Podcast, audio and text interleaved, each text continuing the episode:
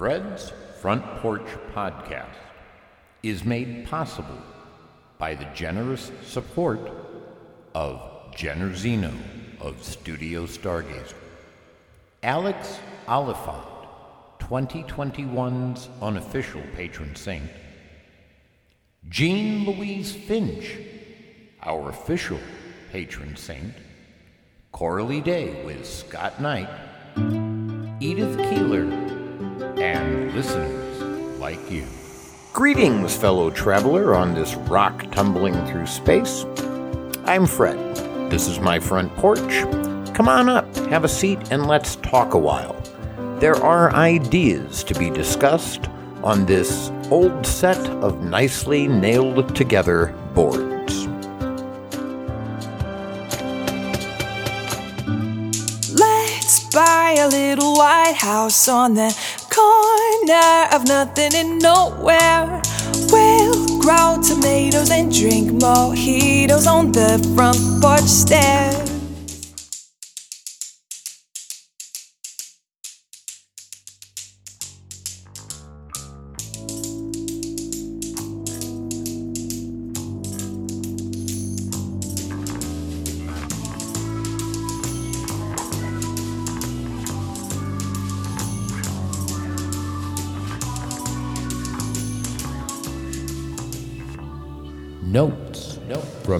Other side. I'm coming to you tonight from the other side of depression. I'm living on the corner of nothing and nowhere. I never really believed something so beautiful existed.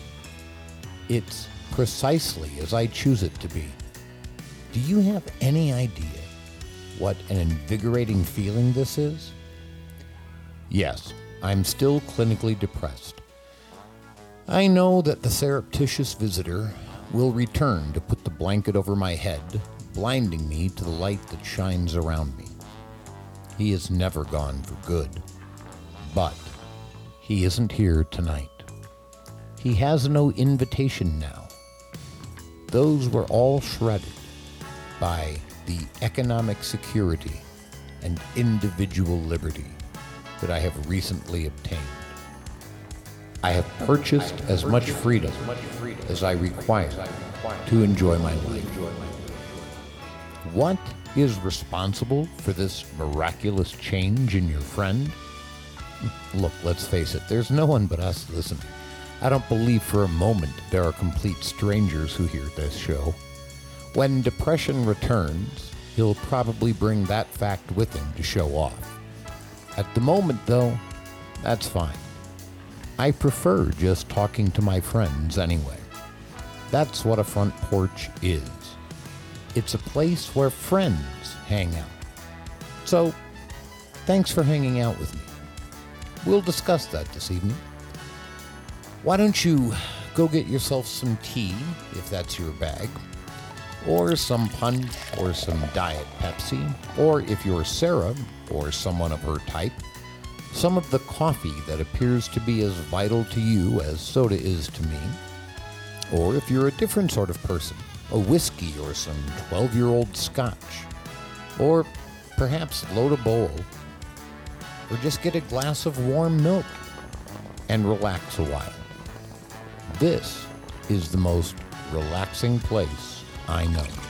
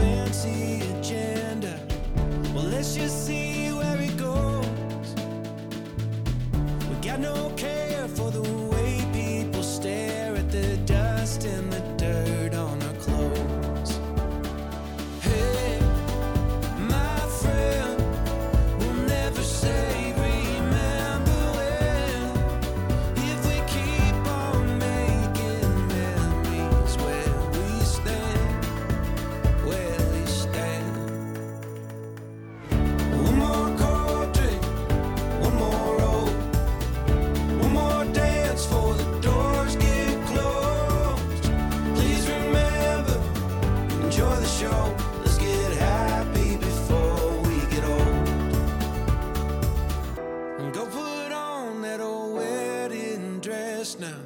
Probably still fits like a glove. And tell the band to play one more slow song. Cause you still have all my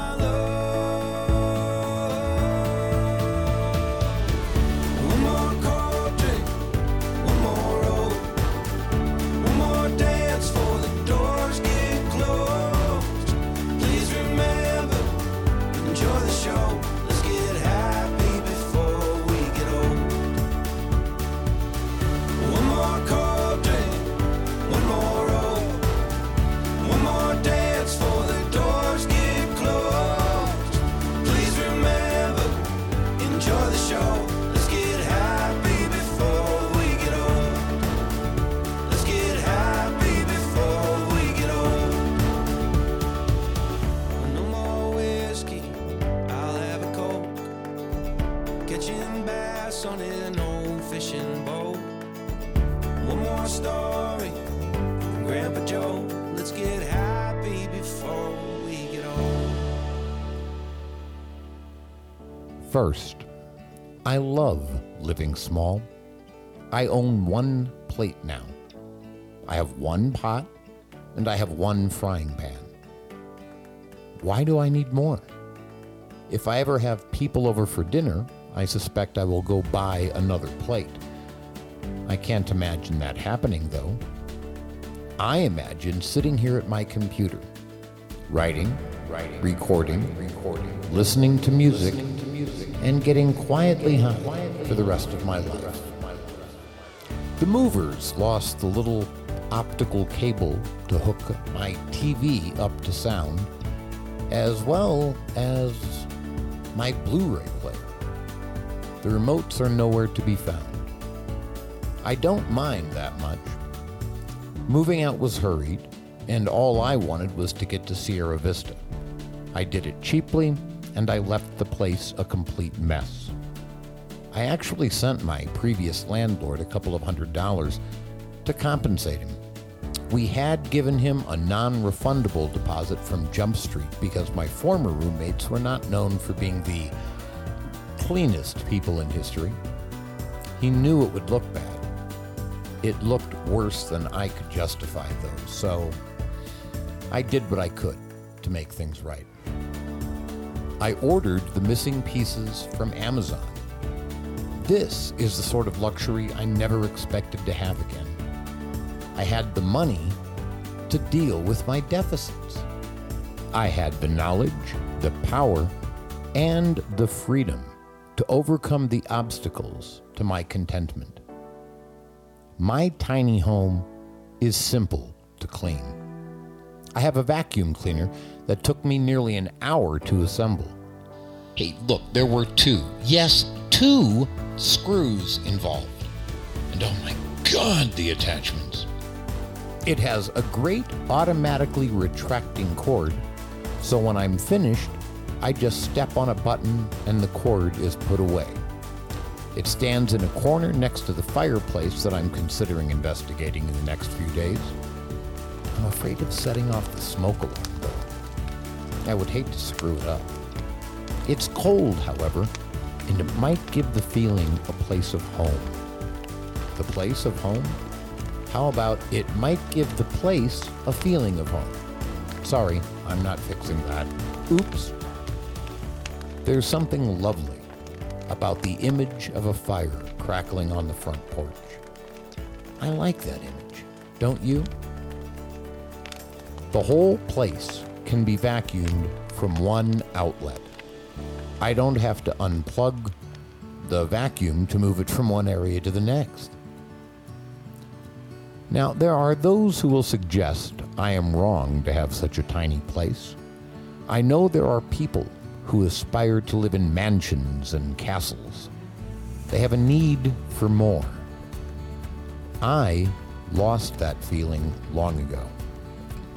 All I have wanted for years now is enough. Enough. I have enough. And as Kim Darby told us in True Grit, enough's as good as a feast. I can afford to eat. I just found out they're slashing my food stamps to practically nothing, but as long as I have you, I can afford to buy my own food. I can afford my own phone and my internet. I even paid for six months' worth of insurance on a car I had intended to have repossessed. I called the folks who have the title six weeks ago. I told them I wouldn't be making any more payments and I told them where to find the car. They were supposed to call me back to schedule taking the car back. They never have. I will call them and offer them a little money in exchange for the title. I don't want to drive, but if they aren't coming to get the car, at least they can get a little money, and I can have one if I need it. Update. Update. I called them this morning. They don't want to make a deal. My former roommate's name is also on the title with mine, so I don't have the authority to tell them to repossess it. I drove it to CVS and Walmart today. It felt rather freeing. I became a little more connected to Sierra Vista. I will live without it, though. There are too few places I want to go. Certainly, one morning, I'll wake up and it will be gone. And that will be fine, too. It's all about living small now. My internet isn't working properly yet. I couldn't upload my Patreon exclusive episode the other night for several hours. I had it ready to go by 10 p.m. It didn't get posted until around 7 a.m. My download speed is faster than I will ever need, but the upload speed is worthless. They are coming on Wednesday to fix this. If I'm going to pay for it, it really ought to work. That problem will get fixed, I'm sure. The last episode has gotten very few plays. I hate to disrupt the plans of my friends. I apologize for that. I am hopeful Cox will fix the problem when they come tomorrow. I have paid my entire six month lease already, but they aren't great for maintenance. I need a burner fixed on the stove. I need a working key for my mailbox. It's been a couple of days since I asked. I expect they will work out these problems too. Yet another update. We have a new manager. She emailed me this morning, and before I had time to read it, I had a new mailbox key and a functioning burner on my stove. As the Beatles told us, you've got to admit it's getting better, getting better all the time. And you wonder why I don't sing? I think, though, in terms of the problems I don't have anymore. This place is as clean as I decree. I have no one else's dishes in the sink, and since I own only one, I don't have a lot of mine there either. I don't have other people's shit lying around my house. Everything is mine, and there's not much of it. It's easy to put it away. And the thing is, a clean house simply feels more relaxing. I'm not feeling compelled to make it neat again. I feel like I can just enjoy the atmosphere. The TV is much more inviting when it's not surrounded by work whispering to be completed. The Kindle I just got from an old friend is a welcome companion instead of a distracting influence dragging me away from the clutter clamoring to be cleaned. I'm not worried about paying rent. I'm not worried about having enough to eat. I'm not worried about being able to buy essentials. And I'm not watching the clock for the next paycheck to arrive so I can get another pack of cigarettes. I'm not worried about disturbing anyone. Anyone. My neighbor is a disabled Marine who, for reasons I don't understand, is still called to do things. He talks to me more than I would like, but he's a nice man, and he's never complained about me. No one no complains one. about me anymore. I'm not using too much dish soap. I'm not hearing about why I should shower more often. I'm not concerned about who might be offended by something I say or the way I said it. I'm just existing. I'm just living precisely as I choose. I am experiencing a quiet joy. It's not the pulsing, pounding pleasure of watching Snuffy and Sarah playing live, but it is the irresistible lightness of being who I choose to be. This is possible because, for the first time in more years than I can recall, I have economic security. When I won my disability hearing, it made it possible for me to be done worrying about trying to get unemployment or trying to teach defensive driving during a pandemic. I have all of my time to spend on me. I can write, I can record, I can play music, I can read. I have a Kindle coming from a friend because I don't have space for all my books. I have them all in boxes in my closet. I just can't give them up. Some of them are older than I am. And still another update. As I mentioned earlier, I have the Kindle Thank you, Scott. I'm more grateful than you probably suspect. And no, listeners, you don't know Scott. He and I went to high school together. The government is sending me enough money to live. They sent me back pay that made moving and paying off what I owe possible. Now, I can enjoy life. And that brings us to the real issue. Why shouldn't everyone be able to enjoy what I am now allowed to enjoy? It's true that most people are better able to work than I am, but why should their lives be the drudgery that, until very recently, mine had been? Is there really someone who doesn't deserve a place to live? Is constant worry about survival a virtue? I do my best work when I have no pressure. I write when I feel like it. I write it the way I want it to be. No one is looking over my shoulder or insisting on any deadline beyond the ones I set for myself. And though it's not remotely popular, the work is very good. If we took away the threat of homelessness and poverty, would we really have no one working at all? I believe we would continue to work, to continue to improve the world because it's what we all want to do. If someone can tell me the evil of living in a way that makes you happy, I would be sincerely interested to hear it. Call the show at 480 331 9822 and tell me what's wrong with happiness. I'll play your message on the show and I'll respond. Look, I have great respect for hard work. I did quite a lot of it in my life. Many people I admire have also worked very hard. And we rarely reward the most important work. Teachers, who make every other profession possible, are paid poorly. Basketball players make millions. We accept this as normal. I, I find it odd. Find it odd.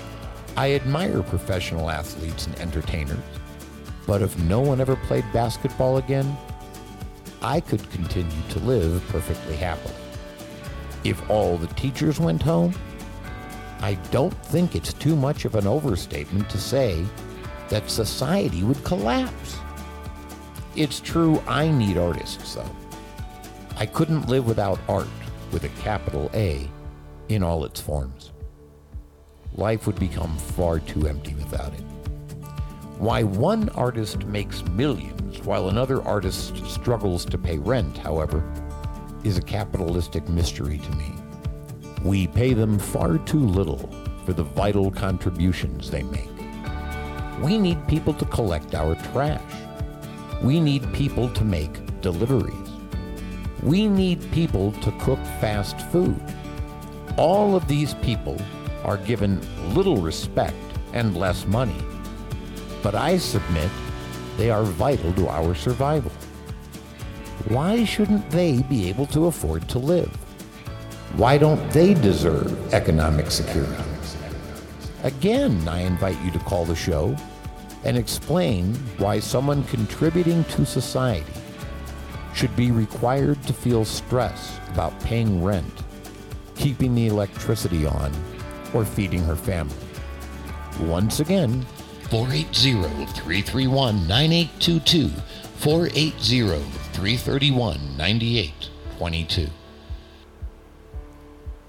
what I have learned from my experiences in poverty and from my newfound freedom from it is that I feel better when I don't spend all my time hoping to survive another day. I have time to focus on improving the world. I have little power, and I doubt I have any earth shaking original ideas, but I have a voice, and I can use it to ask us all to care for each other. Your friend has found his peace. I'm happy, healthy, as much as that's possible for an old, mostly broken diabetic, and at home. Gratitude is among my favorite feelings, and I have gotten into the habit of having as much of it as possible. I'm recording a new set for the new month, and because there are new people who have earned mine. I hope you'll stay around to listen. I feel as though I can finally shine without a blanket of despair keeping me from my joy. You're as responsible for that as anyone else. I hope I can help you to glow with the joy of your own. I'm sure you know, but I'll remind you again. I love you. Let's buy a little white house on the corner of nothing and nowhere. We'll grow tomatoes and drink mojitos on the front porch stairs. And you can walk around in your flip flops while I sit and watch the passing clouds. Then we'll be off to bed and we will wake up in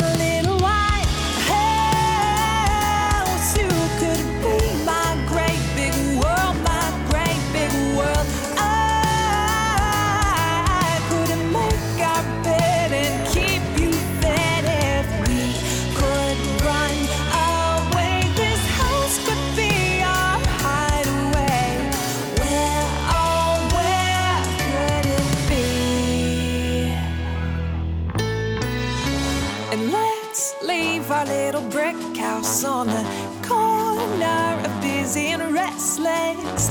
We'll move away from the city into each other. That is where we belong.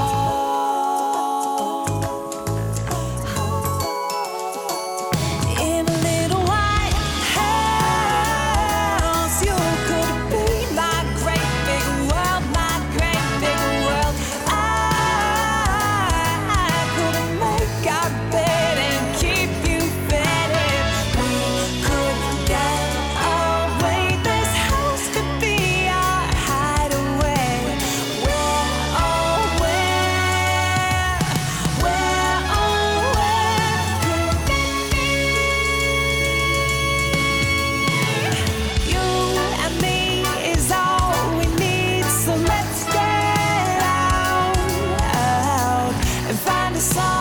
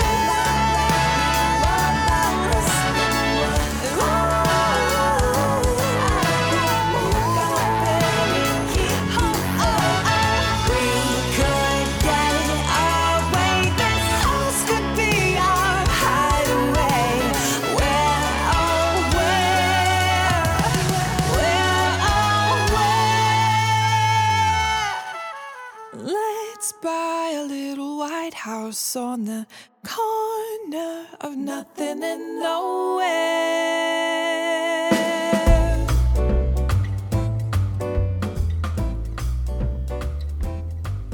Jeff Bezos has more money than I ever will. And yet, seriously, I feel more fortunate than I believe him to be. I have something he doesn't have. I have enough. There's a scene in the movie version of The Old Man and the Sea in which Spencer Tracy, playing an impoverished fisherman named Santiago, gets an extra cup of coffee before beginning his 85th day without taking a fish. He has a smile of such deep and genuine gratitude, you almost envy him. He found more joy in a single cup of coffee than I do in a case of Diet Pepsi.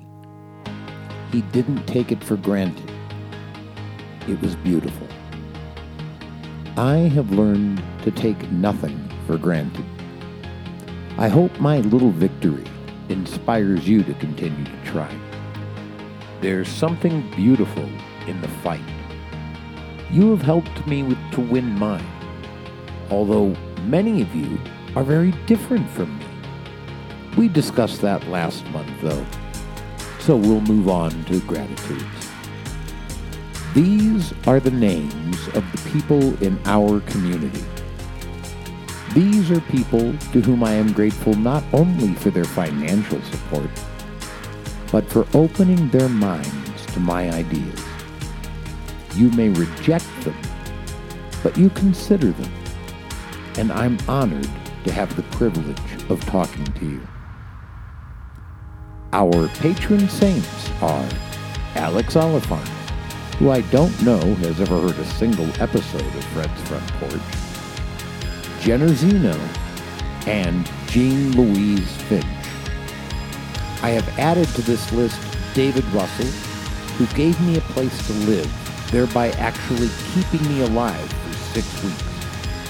Thank you, David. I'm beyond grateful. And I don't know that David has ever heard an episode of this show either. Our producers are Edith Keeler, Coralie Day with Scott Knight. Our patrons are Sherlock, the mystery patron, Utopia 42, Kevin Boyce, and Joe March. I want to welcome the amazing Barbara Hauser to this group. I'm so glad to have yet another Sarah Nimitz fan on the porch. Thanks, Barbara. Our sponsors are Ken Wooten, Chris Donnelly, Corey Pluard, Claude Burt Lansden, Jesse Rogers, Virginia Rupert, the Mindwave Podcast, to which you should listen often, Scott Shelby, Mark Rosemount, Michelle Freeman, Laura Engram, Elizabeth Bennett, and Zareth. Our supporters are Judy Morris, Amos Stewart, Phil Parkman.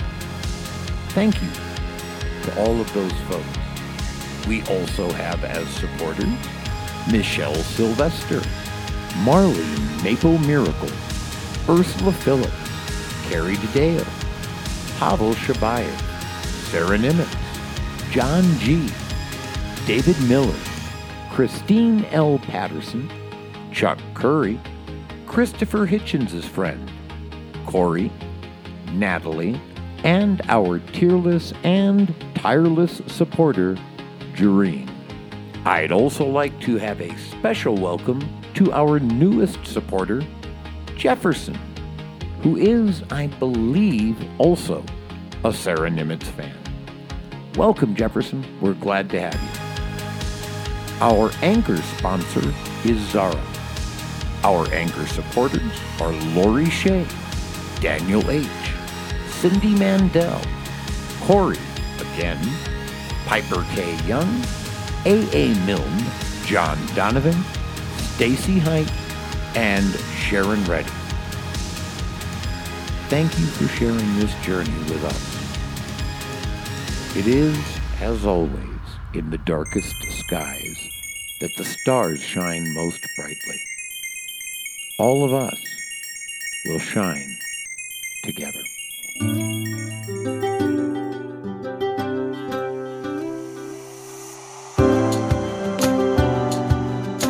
Thanks for listening.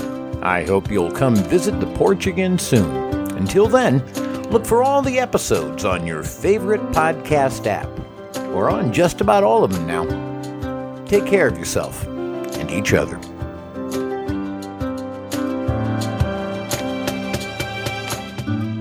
Produced by Studio Stargazer.